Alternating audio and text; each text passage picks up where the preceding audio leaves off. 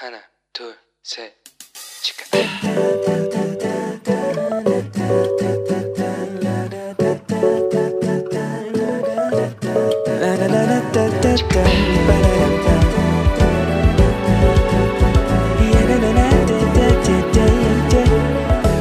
Here we go. Hello，你这个星期过得好吗？我是你人生梦想应援团的头号粉丝 Annie。话说啊，在印度 有一间由传道人设立的马蜂病院，他专门收马蜂病人。那他邀请他们来，就为他们仔细的清洗伤口，然后每天向他们传福音。有一个人看到这个传道人这样做之后啊，就很嫌弃的对那个传道人说：“哼。”就是给我一百万一天呐、我都不会去干那种工作。结果呢，那位传道人就回答说：“你说的是啊，如果只是为了一百万赚一天的话，我也才不会做这种事呢。”这让我想到啊，我之前读过关于被誉为最成功的投资家巴菲特，他所属的波克夏海瑟威公司的一件事。这个波克夏公司啊，是位在美国的内部。拉斯加州奥马哈市的总部哦，它里面呢只有十五位员工。据说，如果没有什么特别的约会的话，包含巴菲特跟蒙格这两位最大的老板呐、他们每天早上六点半，大家都会进办公室。照道理来说，这个办公室里面的人应该是全世界最不需要担心赚钱的人，对不对？但是为什么他们会每天那么早就开始他们工作的一天呢？这就跟我们今天要谈的主题有关系，也就是自律哟。今天我们一样是今日领袖的单元，所以我一样要为大家先介绍一下这个单元呢，是由希望之书以及美国领导学界、管理界的传奇大师约翰麦斯威尔博士所率领的 Acquit 装备施工。戏剧圣经，还有我们 Wow CCN 中文台共同制作播出。不管你是什么年龄，或者你身处在世界的哪一个地方，我们都欢迎你的加入。如果有需要学生手册的话，你也可以在我们的节目底下私密留言。在韩国的朋友，你可以写下你的姓名、联络电话以及地址；或者你是住在其他国家的话，你可以留下 email 给我们，我们也可以传送给你，好吗？那今日领袖课程呢，有四个非常重要的目标，我们每一个单元开始，我们都要复习一下。第一是帮助大家可以辨识出好领袖的特质；第二是去认识耶稣是如何实行仆人领导的；第三，评估自己以及提升自己领袖力的成长；第四是练习成为一名领袖，并且增加自己领导他人的技巧。所以也就是说，透过今日领袖课程呢、我们最重要的就是去帮助我们去了解什么是一位领袖应该具备的特质，同时我们也可以逐渐去发掘自己的特质。最重要的是，我们可以一起在这个时间里来讨论如何把这样子的领袖力实践在我们的生活里面，并且掌握当一位好领袖的技巧。这个课程呢，适合每一位基督徒，或者虽然你还不是基督徒，但是你很愿意打开心来认识上帝的朋友，因为每一位这样子的人都是被上帝呼召要成为领袖的，好吗？前几次啊，我们已经谈到了五个关于领袖的特质，也就是影响力、意向、正直、成长和主动。影响力呢，就是一种能驱使人们一起合作、完成更大目标的能力。意向就是一个目标，一种启发，或是引领你生活的意念。而正直呢，就是真实活出言行一致的生活。成长是一个让你渐渐变成你受造样子的稳定过程，而神成长需要的就是专注。主动和明确的目标。那主动呢，是看见需要，并且有勇气去付出行动，即使在过程当中你会犯错或者是失败。那今天我们要一起学习的是领袖的第六个特质，也就是自律。那到底什么是自律呢？有同学跟我说，他觉得自律呀、就是在没有人管的情况下。自己可以约束自己，做到自己和别人的要求。那也有同学就讲说，他觉得自律是一种习惯，一种生活的态度。毕竟，人最大的敌人往往不是别人，就是自己嘛，对不对？所以最难战胜的也不是别的人事物啦，就是我们自己。但是啊，在现实里面，好像要自律真的是很不容易，对不对？因为我们都很容易就是放过自己呀，就很容易就输给自己。所以啊，有同学就跟我说，但是他还是很想要可以自律呀，因为他认为在现实里面。自律的人才能够更好的去掌控自己的人生，所以如果想要成为更好的自己的话，那就必须要自律。那不知道大家觉得怎么样呢？你觉得自律对你来说是什么呢？如果我们去网络上查“自律”这个名词的定义的话，你可能会看到，在中文的“自律”这两个字啊，它会写是出自《左传》哀公十六年啊。指的是什么呢？在没有人现场监督的情况下，通过自己要求自己，被变把被动变成为主动，自觉的遵循法度，拿它来约束自己的一言一行。它更是指说不受外界的约束，还有情感的支配，根据自己的善良意志，按照自己颁布的道德规律。而去做行事的道德原则，哇，听起来是一个很崇高的事情，对不对？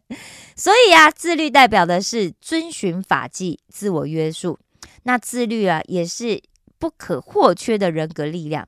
没有它啊，其他的纪律就会变得形同虚设啊。那我们在今日领袖里所谈的自律又是什么呢？请大家翻到学生手册的第二十二页。填在题目“自律”下面的这个空格里面，好吗？准备好了吗？好，自律是控制自身情绪和行为的能力。让我再重复一次：自律是控制自身情绪和行为的。能力是的，自律是一种能力。如果是能力的话，那应该就是可以培养的，对吧？那为什么自律对领袖来讲很重要呢？大家想一想，先想一想。然后先写下一些答案，大家要做一些练习，好不好？不要每次哦，就是只有我听我讲，然后把答案写下来而已。有时候大家可以先自己呃想一下，你对于这件事情的定义是什么？那个非常重要哦。好，好，来写下来喽。哦，还有我常讲的，要记得哦，你以前没想过没关系啊，那就趁现在这个机会，趁现在想一想好吗？然后赶快把它写下来。OK，很简单，简单写就好，不要写。长篇大论哈，好，为什么自律对领袖很重要呢？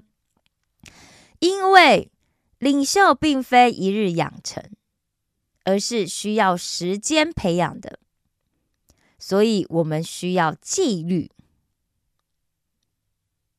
来，我再重复一次，因为领袖并非一日养成，而是需要时间。培养的，所以我们需要纪律。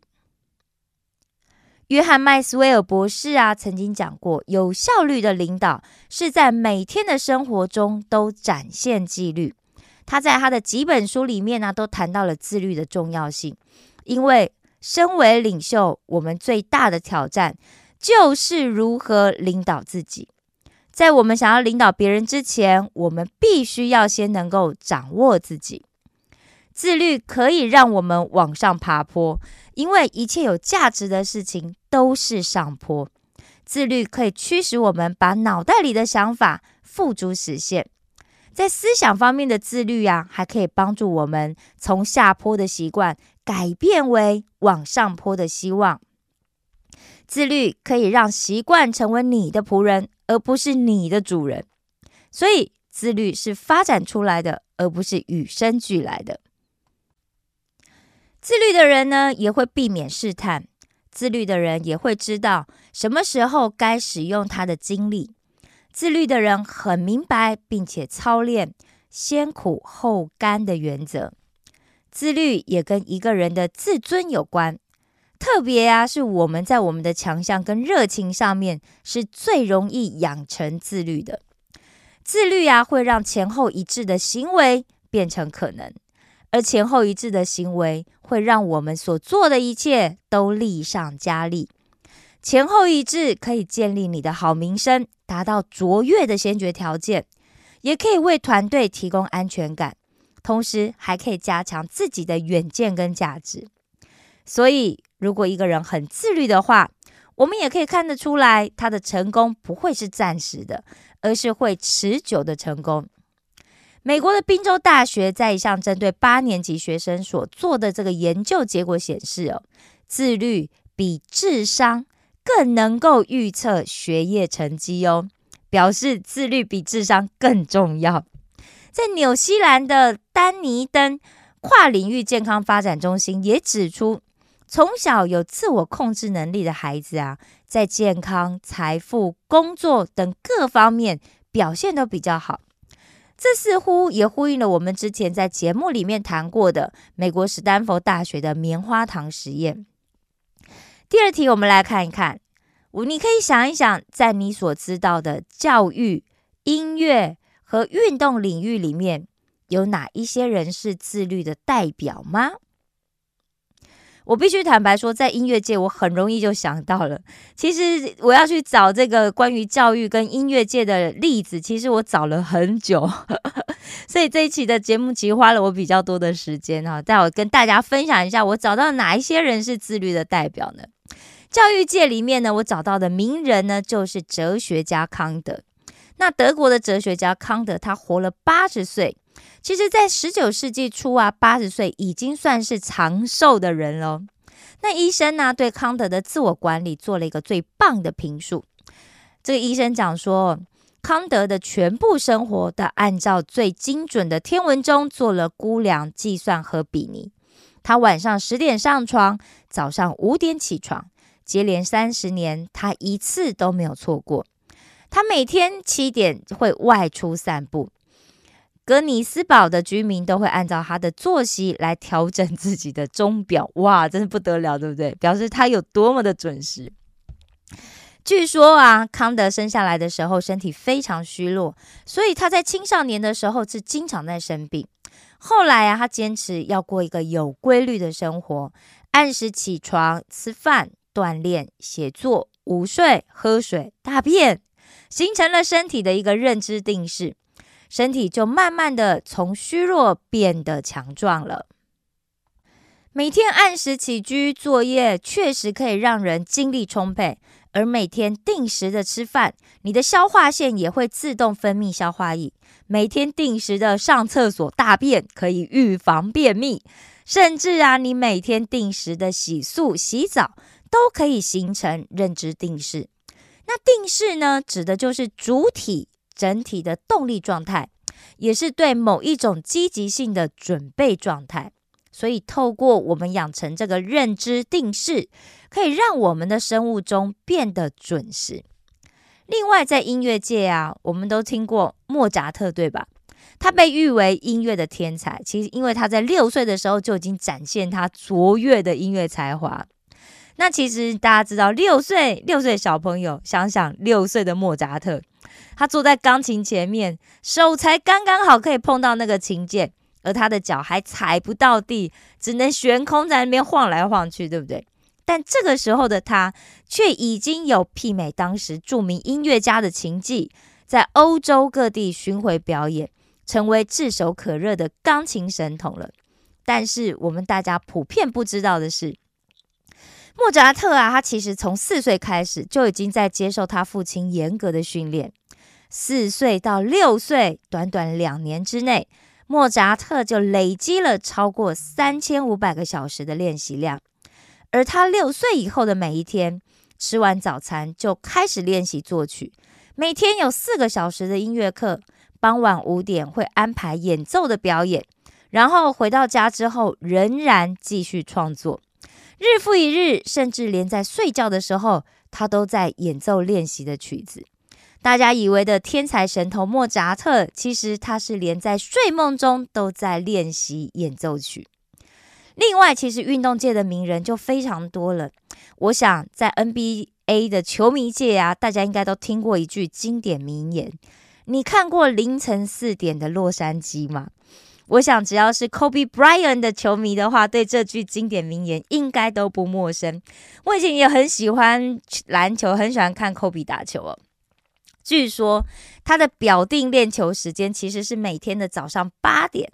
但是呢，Kobe Bryant 经常凌晨四点就开始起床练习，所以就算团队练球时间结束，他也还是会留下来继续自己练。回到家之后，他则会反复不断的去看他自己比赛的录影。就算正式比赛上半场结束之后的中场休息空档，他也会立刻检查上半场的这个比赛影像，随时修正团队跟自己的问题。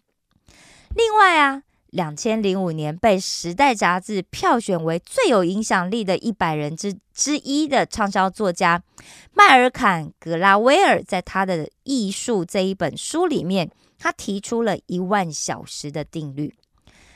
格拉威尔他认为说，如果你想成为某个领域的专家，一万小时是任何人从平凡变成超凡的必要条件。这格拉威尔就用他自己作为例子来讲，他说一开始其实他对新闻界是什么都不懂的，可是后来他变成了专业人士，这花了他十年的时间，不多不少，就是要这么长的时间才能够达成。其实我们所看到很多优秀的学者啦、音乐家啦、运动员，其实他们并不是天生就很厉害，或者是有任何的捷径。他们变得很优秀，是因为他们花了比别人还要多很多的时间来练习，而且他们都立志在身体和意志上锻炼自己。对一项事物的全心投入，需要高度的自律。所以，但是当我们得到成果的时候，我们就会知道，自律呀是有它的好处的。要记得，领导力是与日俱增的，不是一触可及的，好吗？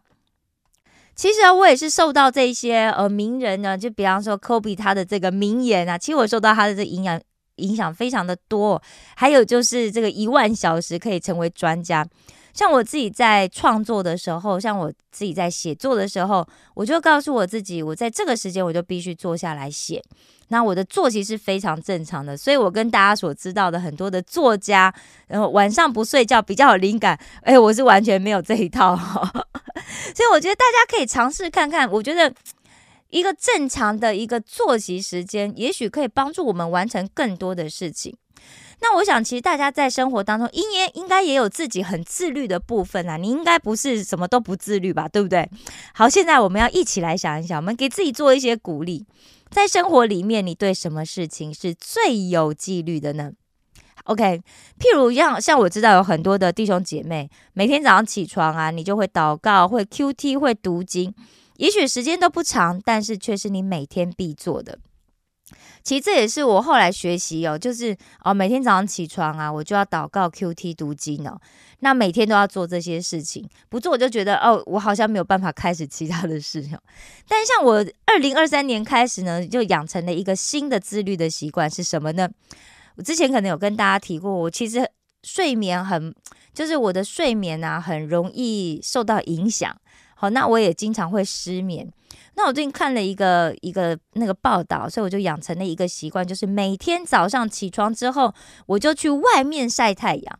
啊，我觉得应该跟大家分享这个，我因为我觉得很多可能很多同学啊，或者是朋友，你都有这个失眠的困扰，或睡不着的困扰。好，这个呢是一个安德鲁。休伯曼博士哦，他是史丹佛大学医学院神经科学家的一位教授哦。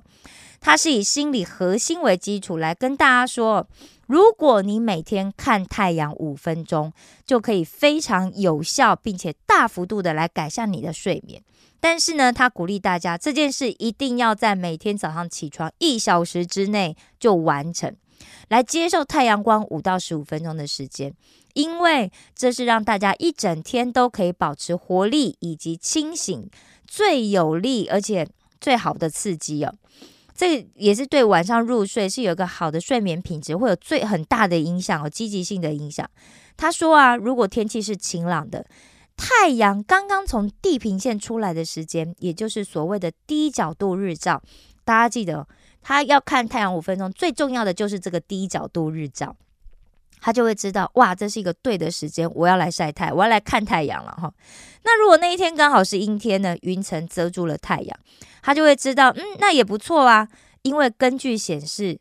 特别是阴天，更需要到外面去，因为我们要尽可能让更多的光能或光子进入我们的眼睛。但如果呢是一个非常晴朗的天气，我们可以清楚知道说，诶，太阳在哪边，对不对？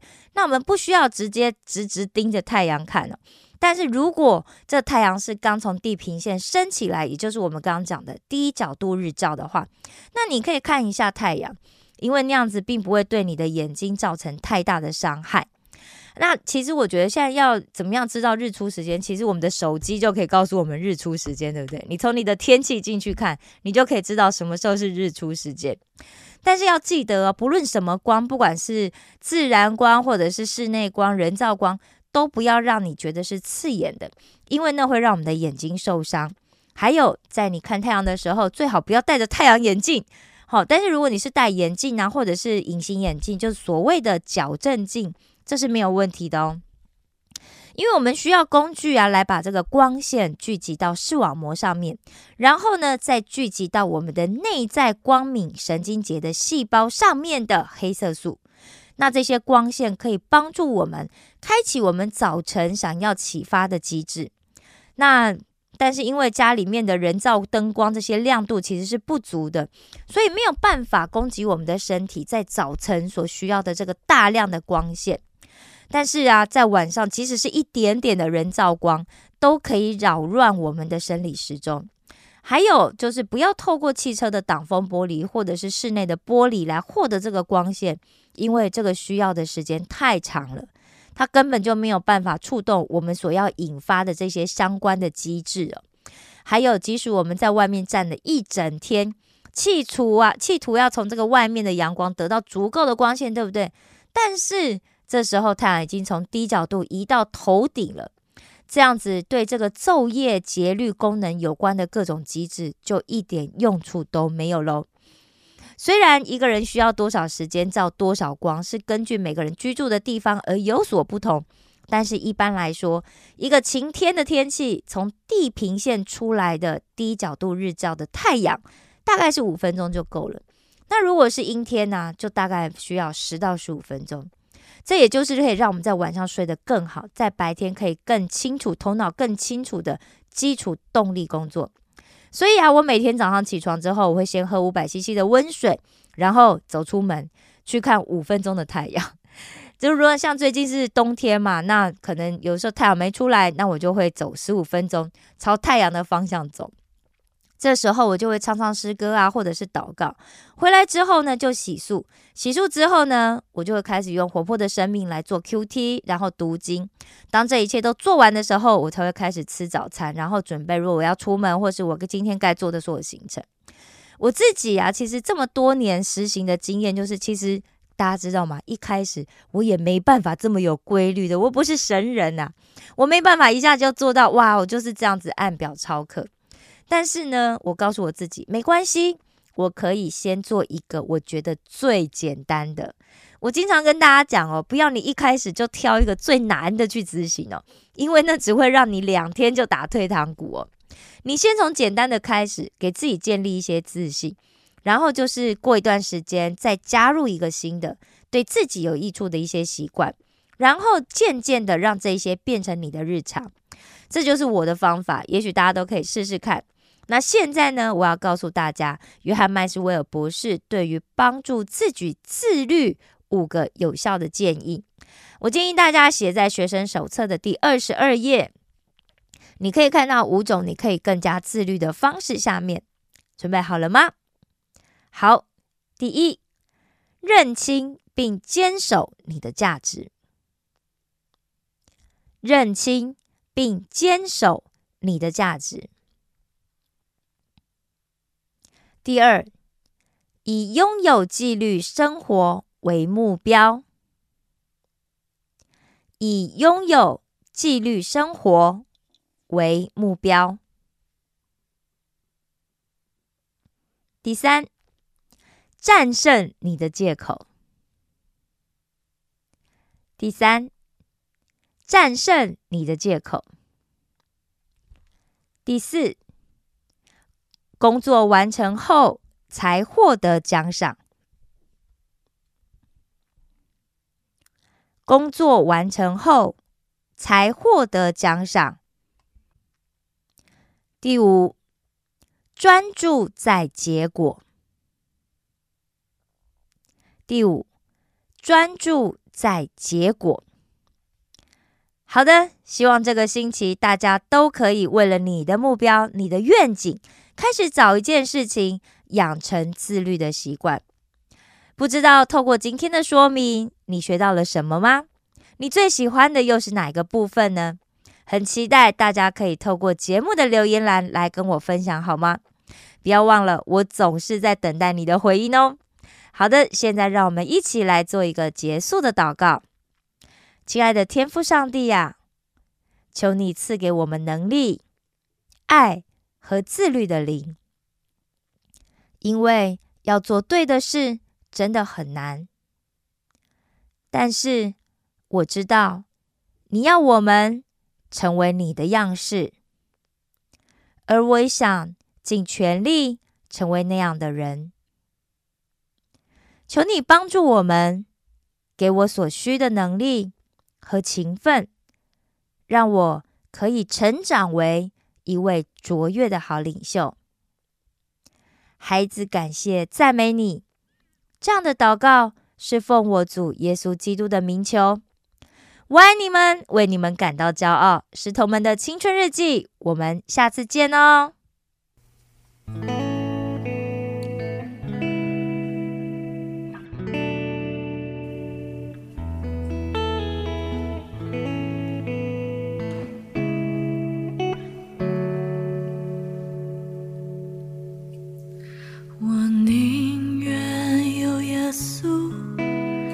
生的。